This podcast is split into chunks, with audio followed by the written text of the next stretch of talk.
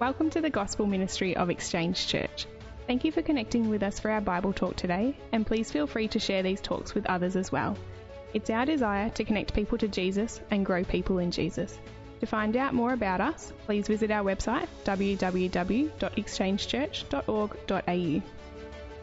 Today we're going to step through into Revelation chapters 10 and 11, and today we're going to see a really beautiful opportunity here that God gives to us and calls upon us in these really difficult days we're living in, in many respects, uh, to partner with Jesus in this glorious mission of the gospel. The reason we gather here today uh, is because Christ has called us into his kingdom and we come now to grow in the truth of that word, but also not just keep it to ourselves, but actually let that pass on uh, to those we know as family and friends. And he's, Christ is going to uh, call us again to that today in Revelation 10:11. So uh, Amelia read for us so wonderfully well there. We're going to follow that on now, uh, chapter 11. So if you've got your Bibles there, please go to verse 1, and we're going to read verses 1 through 14. Again, as we continue to set the scene here for what's taking place in uh, Revelation. So Revelation chapter 11. Starting at verse 1, it says this uh, Then I was given a measuring rod like a staff, and I was told, Rise and measure the temple of God and the altar and those who worship there. But do not measure the court outside the temple. Leave that out, for it is given over to the nations, and they will trample the holy city for 42 months. And I will grant authority to my two witnesses, and they will prophesy for 1260 days, clothed in sackcloth. These are the two olive trees and the two lampstands that stand before the Lord of the earth. And if anyone would harm them, Fire pours from their mouth and consumes their foes. If anyone would harm them, this is how he is doomed to be killed. They have the power to shut the sky that no rain may fall during the days of their prophesying, and they have power over the waters to turn them into blood, and to strike the earth with every kind of plague as often as they desire. And when they finished their testimony, the beast that rises from the bottomless pit will make war on them and conquer them and kill them and their dead bodies will lie in the street of that great city that symbolically is called Sodom and Egypt, where their Lord was crucified. For three and a half days, some from the peoples and tribes and languages and nations will gaze at their dead bodies and refuse to let them be placed in a tomb. And those who dwell on the earth will rejoice over them and make merry and exchange presents because these two prophets had been a torment to those who dwell on the earth. But after the three and a half days, a breath of life from God entered them, and they stood up on their feet. And great fear fell on those who saw them. When they, then they heard a loud voice from heaven saying to them, Come up here. And they went up to heaven in a cloud, and their enemies watched them. And at that hour there was a great earthquake, and a tenth of the city fell. Seven thousand people were killed in the earthquake, and the rest were terrified and gave glory to the God of heaven. The second woe has passed. Behold, the third woe is soon to come. God, thank you. Thank you today that as uh, we come to this mysterious book that you've written and inspired for us, uh, Lord, a book that we don't fully comprehend, but Lord, you do uh, give us enough understanding to see here that this book is all about the gospel. This book is a revelation of the person of Jesus Christ. We ask and pray today that Holy Spirit, you would come now, uh, open up our hearts and minds to see what's happening here in chapters 10 and 11, and that you would urge us and encourage us on into the mission, Lord, of telling people this great and glorious message of Christ, Lord, telling them to uh, flee, as it were, from the wrath to come, from your judgment that is coming to this world uh, on a day that you have set aside for that. Give us help now, we pray, Holy Spirit. We ask it in Jesus' name. Amen. Okay, we've been covering a lot of ground the last few weeks. Uh, some of these chapters we go through pretty quick. Um, uh, a quick recap John's exiled on, on the island of Patmos be, because of following Jesus and calling him Lord.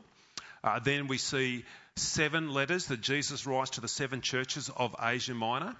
Uh, and then John moves on to that by giving us a really big foundation of chapter 4 of this sovereignty of God. So when you think everything's out of control and I feel like everything's crushing in on me, just remember that God is sovereign. So John lays that down for us in chapter 4. Chapter 5, we see the center of this focus move from God as in sovereign to this lion like lamb who comes out and takes this scroll and he becomes the focus of Revelation, that is Jesus.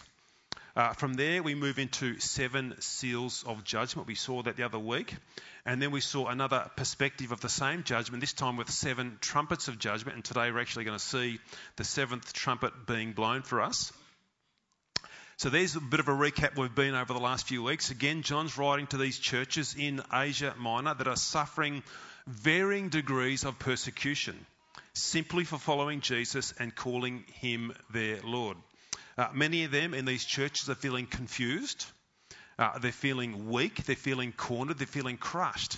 They're feeling like things are opposing them. Some of them are actually wilting, as it were, and compromising with this world. But Jesus wrote in those letters to enable them to conquer, to rise up in boldness and courage, and to conquer. And that is what John is doing here through this book of Revelation. To encourage them, he's writing to them, to strengthen them with the solid hope and truth of who Jesus is to build them up so they will persevere in their faith. In their faith. Not something physically they can see, but in their faith, in the belief of who Christ is. And what we find here, uh, basically right in the middle of the book of Revelation, we actually find an interlude. It's like a bit of a pause, it's a bit of a gap here in the middle, and it's just before the seventh trumpet is about to be blown. And in some ways, what's happening here, it's like it's a refocusing on the mission that God has given to us as we await for Jesus to return. It's like John puts this sort of pause here for us to sort of just stop and refocus on this mission. It's a chance to catch our breath and to stay on task uh, for the mission that's before us. Here's our big idea that'll shape where we're going to go today, and it's this. Uh, in the light of the second coming, so in the understanding and the knowing of the second coming of Jesus, we must be a people willing, willing to sacrifice all for the mission of the gospel. Now, that'll be a hard call in Western culture. We're not big on sacrificing stuff in Western culture. We're big on comforting ourselves and lining ourselves with comfort. We're not big on sacrifice. It's a very um, uh, strong theme through the New Testament. Okay, so in this interlude, we see a reset. It's a reset for these suffering saints here of these seven churches of what John has been showing, uh, sharing with them to encourage them.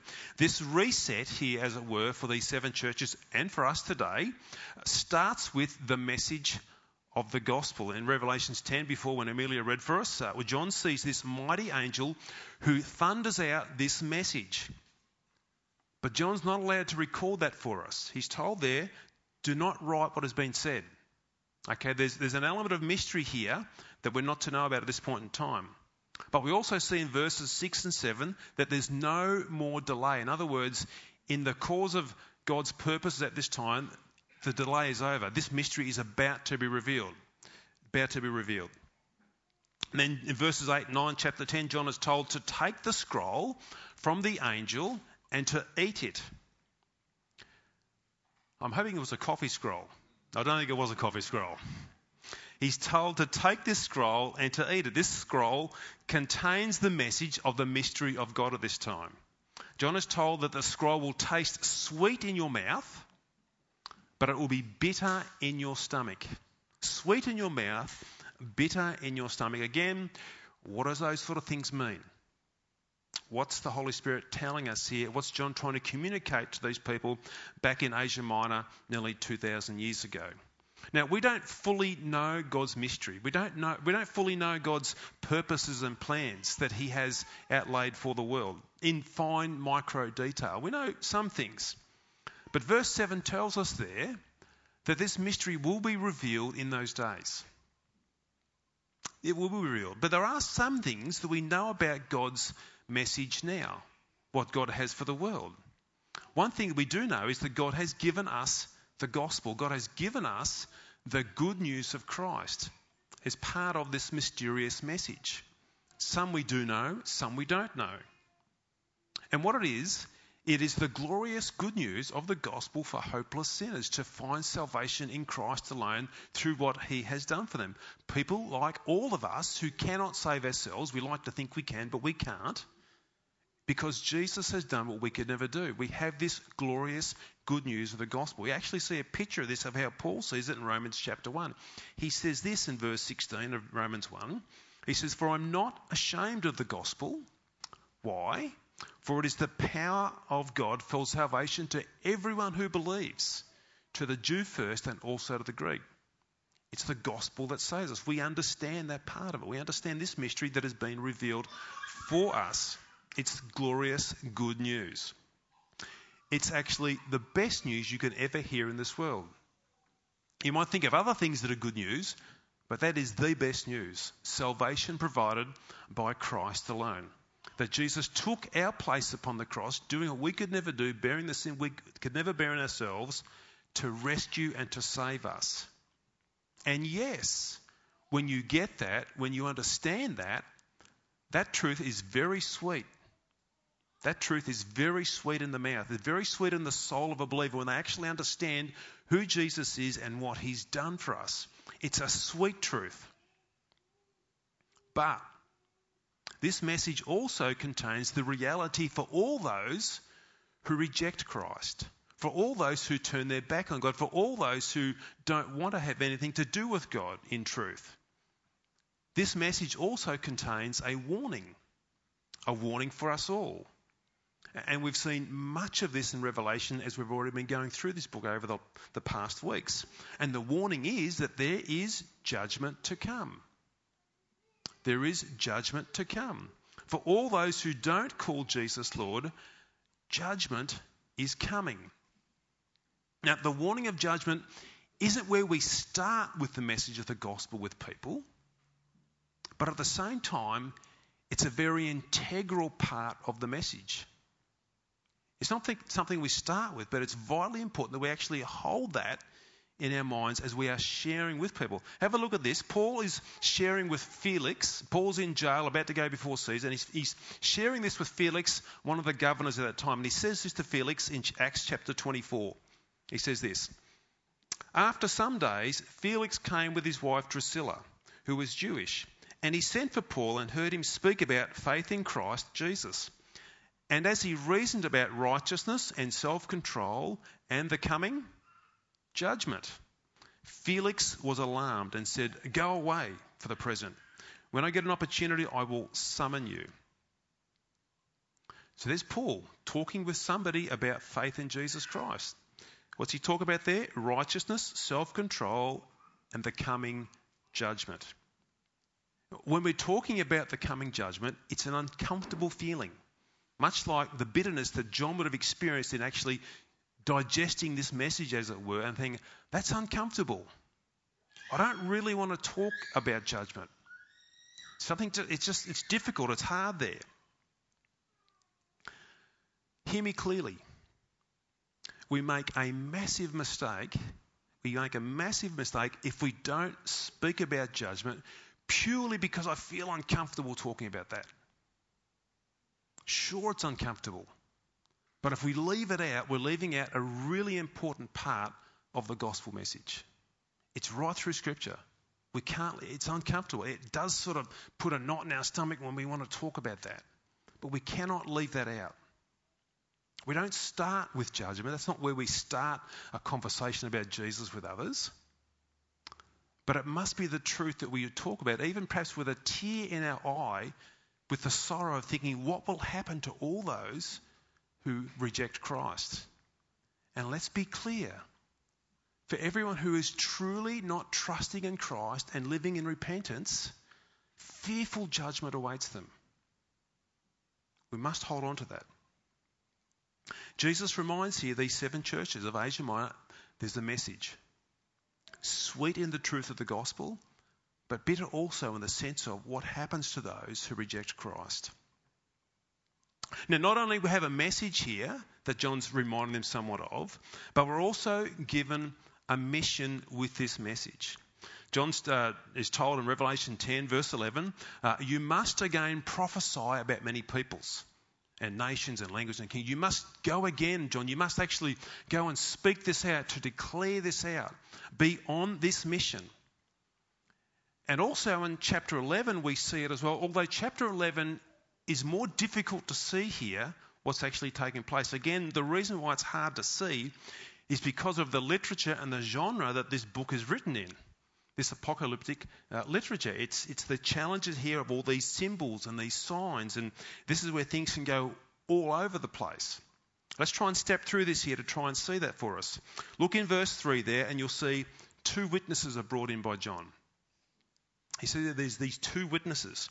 Now, remember, in dealing with Revelation, symbolism is really important. Symbolism is really important. Now, the opposite, or maybe a different look on that, would be people who take this sort of thing literally. Take every detail through this book as a literal detail. Because some might say, well, well, look, it says two witnesses there. Surely that just must mean there's two people doing what's said there. It just says two witnesses. When we think about literal, it's got to be it's very challenging for us. See, when you when you take everything literally, you actually open yourself up to a, a, range of multiple different pathways of how you might see this or understand with this lens. Because when you deal literally with some stuff, you must deal literally with everything. And the challenge there is where do you start being literal and then when do you stop being literal? Does, does, it literally mean these two witnesses? So, also, if I follow that on literally, do these two witnesses, do they actually breathe out fire like a fire breathing dragon and they kill these people who come to attack them? Because if you're going to take this literally, well, then that's exactly what they do literally. They just breathe out this fire and they kill people. Is that what John's trying to say here? I don't think it is. Here's how I see these two witnesses thinking again through this apocalyptic genre and its symbolism with all of its heightened intensity to try and communicate something to us. Here's how I see it. In verse 1, we're told there that John is to go and to measure out the temple of God with those who worship in there. Now, that's an important aspect that John's giving us there. What does that mean? Well, if you were to measure something out, would mean you're taking care to know exactly what you've got, and you've got it all lined up and all in order. There's a sense of where God's taking care of this thing. John's trying to symbolize to us here, he's measured out who his people are. He's got them all lined up, he's got them all in order. In other words, God is protecting his people here in signifying this by the temple. Now, you might say, well, how did you get that? Well, if you think about what the temple means right throughout Scripture, the temple is symbolic of God's presence and God's people within that temple. And if you see later on in verse 2, it talks about don't measure the outer courts of the temple because the Gentiles, they're going to trample this area here. So there's this picture here that God's over his people, protecting his people here in his temple, and the world outside will not be able to get at them in that sense because God is protecting them. So we're thinking about there God's presence, God's people, God with them. Drop this down now to verse 4, and we see that these two witnesses are described as two olive trees and lampstands. Again, symbolic. The olive trees are language straight out of the book of Zechariah, which we're not going to go back to today. But if you go back to the book of Zechariah, you'll see there this work of the Holy Spirit sort of spoken about as olive trees and oil flowing down through pipes and into the church, as it were. So the olive trees there, the olive trees there is speaking about God's Spirit with his people. John says the two lampstands, these two witnesses. Well, what are the lampstands?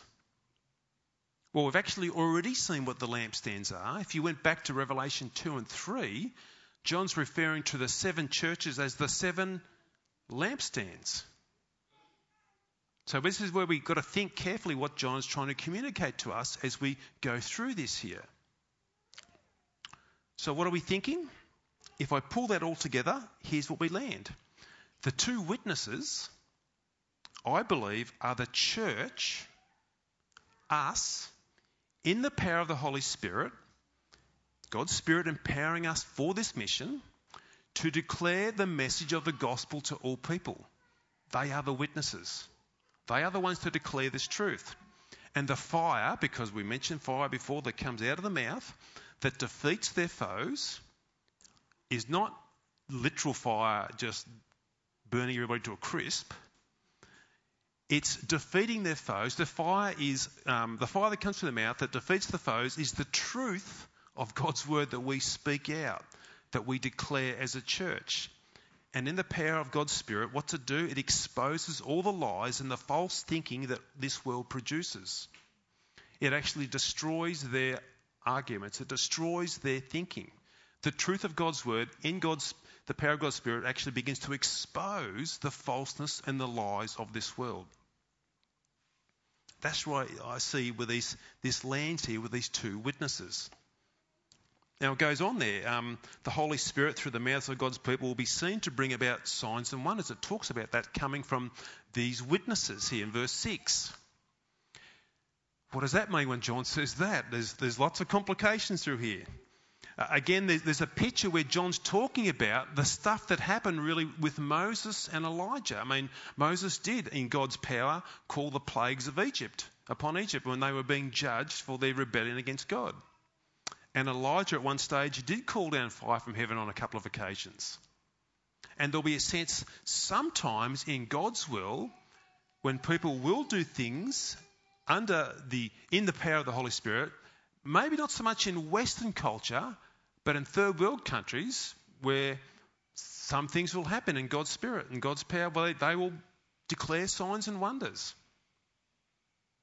Now, I've read about it amazingly in conversions of people in third world countries or in harshly persecuted countries where God actually works in that way. Now, we're probably not going to see that so much in a Western context or culture, but it will happen according to God's will.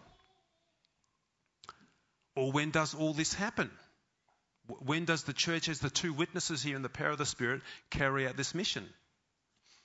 If you go through chapter 11, you'll see numbers like 42 months, 1260 days, and three and a half days. Again, all of these numbers are very closely related to the book of Daniel, another book that is filled with apocalyptic literature and language in the Old Testament. Go read the last few chapters of Daniel, and you think this sounds like Revelation. There's very direct references going back to the book of Daniel here that John is actually bringing about. Again, uh, this is highly symbolic. It's not literal. It's not three and a half days literally, and it's not 1260 days literally. It's not uh, 42 months literally. If you talk about what Daniel's talking about there, it's like he talks about the 70 weeks, but really they translate that into 70 times seven years. So it's literal. It's uh, sorry. It's symbolic. It's not literal. So, what is the the time frame that we that John's talking about here? I believe that John's talking about this message and this mission as in the age of the church, where we are. This is the church age. This is the age of the church on earth, declaring God's uh, message uh, on that mission. Now, having said all that, Am I 100% certain on this? No. Does that help you? Probably not. Can anybody be 100% certain of Revelation? No. Does that help you? I hope it does. But again, this week, uh, every commentary that I read in preparing for these chapters, and I do lots of reading, let me assure you of that, I do powers of reading. I've read about five or six, maybe seven different commentaries, and everyone landed on the very same idea. The two witnesses are the church in God's Spirit, and the time frame is the church age. So I haven't gone out on a limb all on my own. Everyone I read landed in exactly the same spot that we are to carry this mission out up until Jesus returns again. Now, let's think again. What John writes to these churches back then is exactly the same as he writes to us today. He wants to communicate the very same thing. Obviously, they understood it far easier back then, but he wants to tell us the same thing today. John isn't writing to a suffering church, which they were suffering back then. He's not writing to a suffering church back then to give them some sort of mysterious, cryptic crossword that they can't unravel or they can't solve. He wasn't trying to write to them to confuse them. He's actually writing to them to build them up and to encourage them. He's using this apocalyptic language to heighten the intensity of this to encourage them and to stir them. This is what we do. This is the reset. This is the mission. We've got the gospel message and we carry that on right throughout the church age. And we have that same mission today as followers of Jesus. Look, at, again, here's Paul testifying in Acts 26, and he says this. Paul's having uh, relaying his vision here to uh, some of the um, the judges, and he says this. And I said, "Who are you, Lord?" As Paul sees his vision, and the Lord said, "I am Jesus, whom you are persecuting.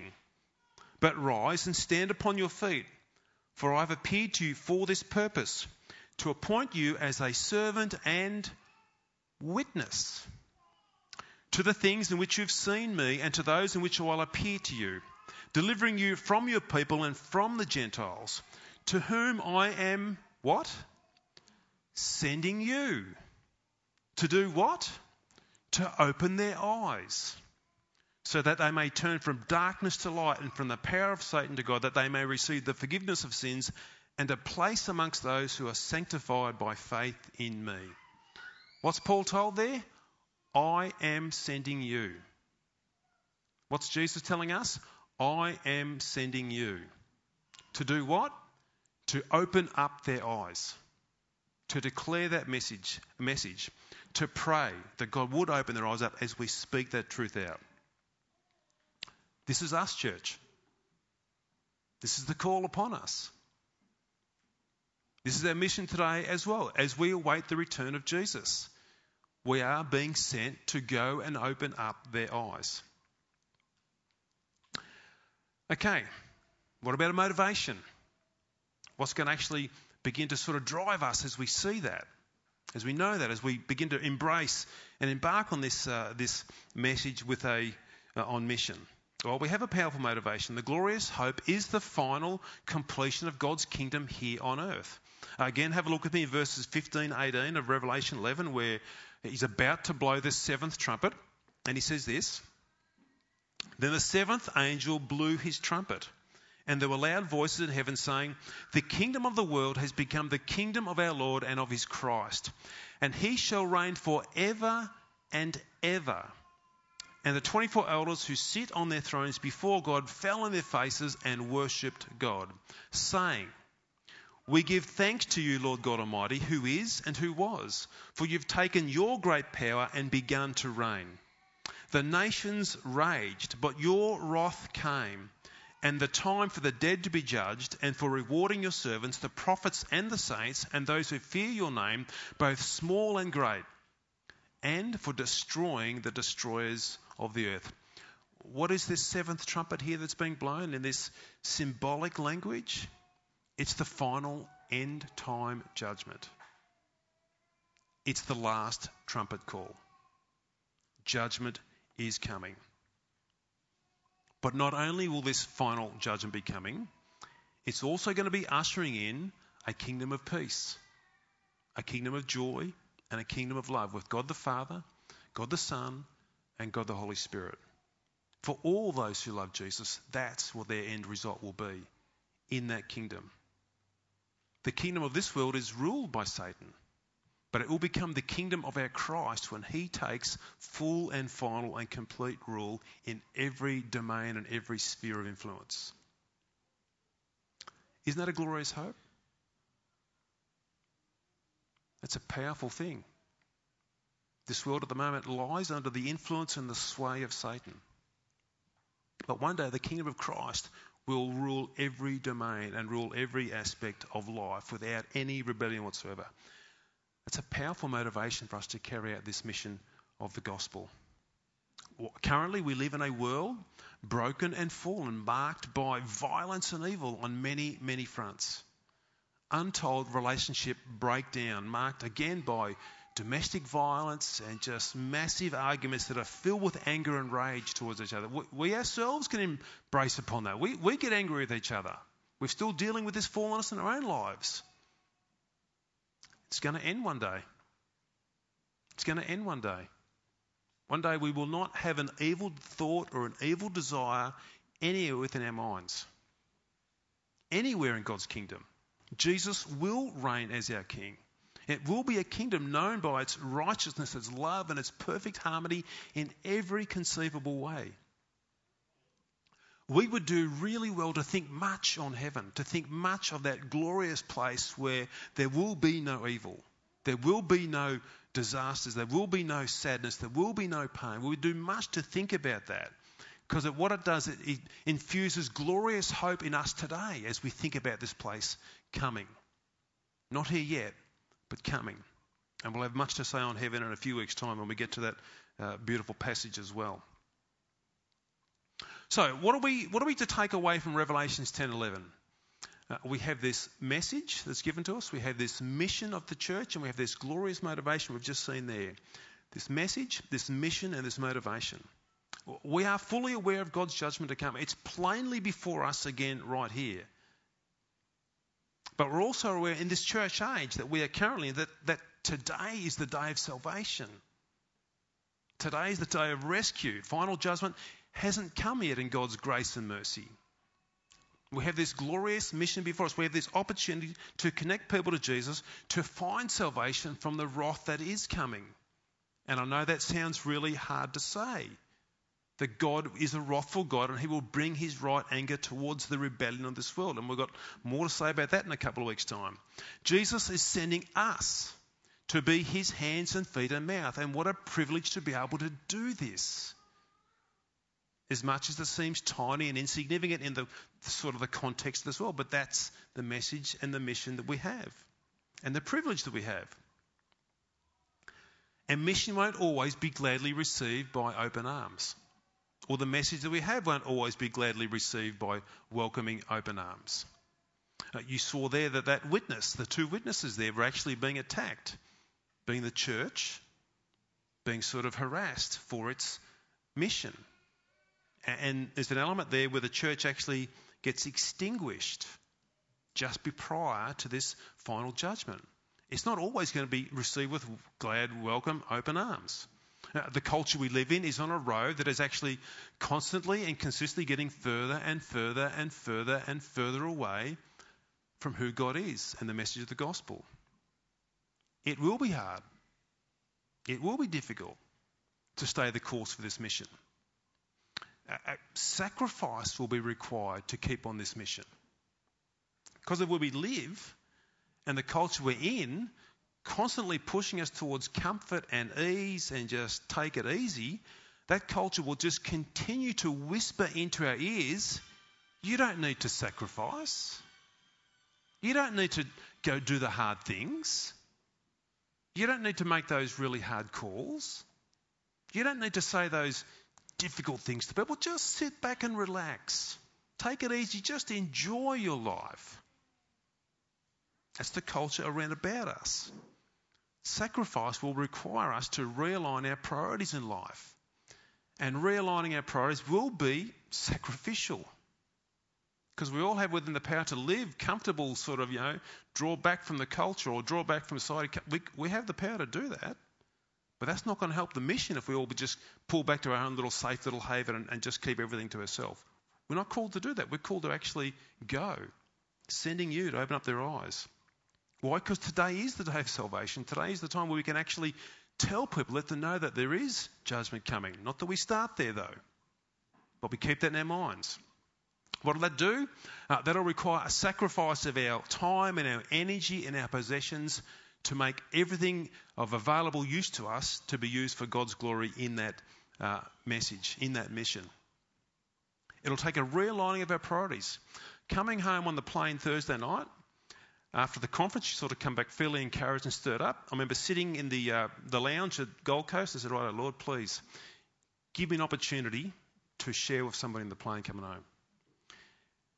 Now, everything within me just wanted to pull a book out and just read for the next two hours. I said, Lord, please give me an opportunity to share with somebody on the plane coming home. Got on the plane, I sat in the middle seat, and I had two caravan salesmen sitting me side by side, each side of me. We engaged in conversation for the first five minutes, and I looked across, and one bloke's like this, and the other bloke's like this. Oh, okay. And they were like that for the next 40 minutes. And I got to an hour, then I said, Righto, I'm praying, so Lord, help me to just try and knock up conversation. So I did. I saw one guy's eyes open up. I said, right, let's just jump in. So I did. I did. I said, What was your conference like? He went to a conference too, and he spoke for the next 45 minutes about caravanning. It was fantastic. He was very passionate about caravans. We got within about five minutes of landing in Melbourne. I'm thinking, oh, okay, this is not going where I thought it would. And he, he goes, Oh, look, I haven't asked you what you do. Right. And I said, I teach the Bible. He said, You what? I said, I teach the Bible. What do you teach out of the Bible? In about five minutes, I had a great opportunity to share with him. So again, it's just that opportunity of, Lord, help me to realign my priorities. Help me to realign my priorities. Sometimes it works, sometimes it doesn't work, and someone gets squeezed into five minutes. But it's actually trying to just, what am I here for? It's this message, it's this mission that I'm on. Now, I don't know what will happen with that. We trust and see that God will use that for some, in some way. It's going to take sacrifice, guys. It's going to take a reprioritising for this mission to happen. Uh, again, us as a church, as we think about that today, uh, we're building, we want to build a permanent home uh, for gospel ministry at EC, and we see this now as a first order priority for us here as a church. What will this cost? This will cost us um, time, energy, and finances. We see this gospel ministry centre a vital place to become a vehicle and a tool that God will use to be maximised for His glory, to actually carry out this uh, mission, to proclaim this message. This gospel ministry that we are embarking upon is going to require lots of us, but I see this as something that God will use for His glory and for His praise. And we are fast approaching that we need to make a move on doing some of these things, to be uh, motivated by the glories of Calvary, to be motivated by the hope that's within us, to be motivated for the hope that lies before us as well, but also to be motivated by this.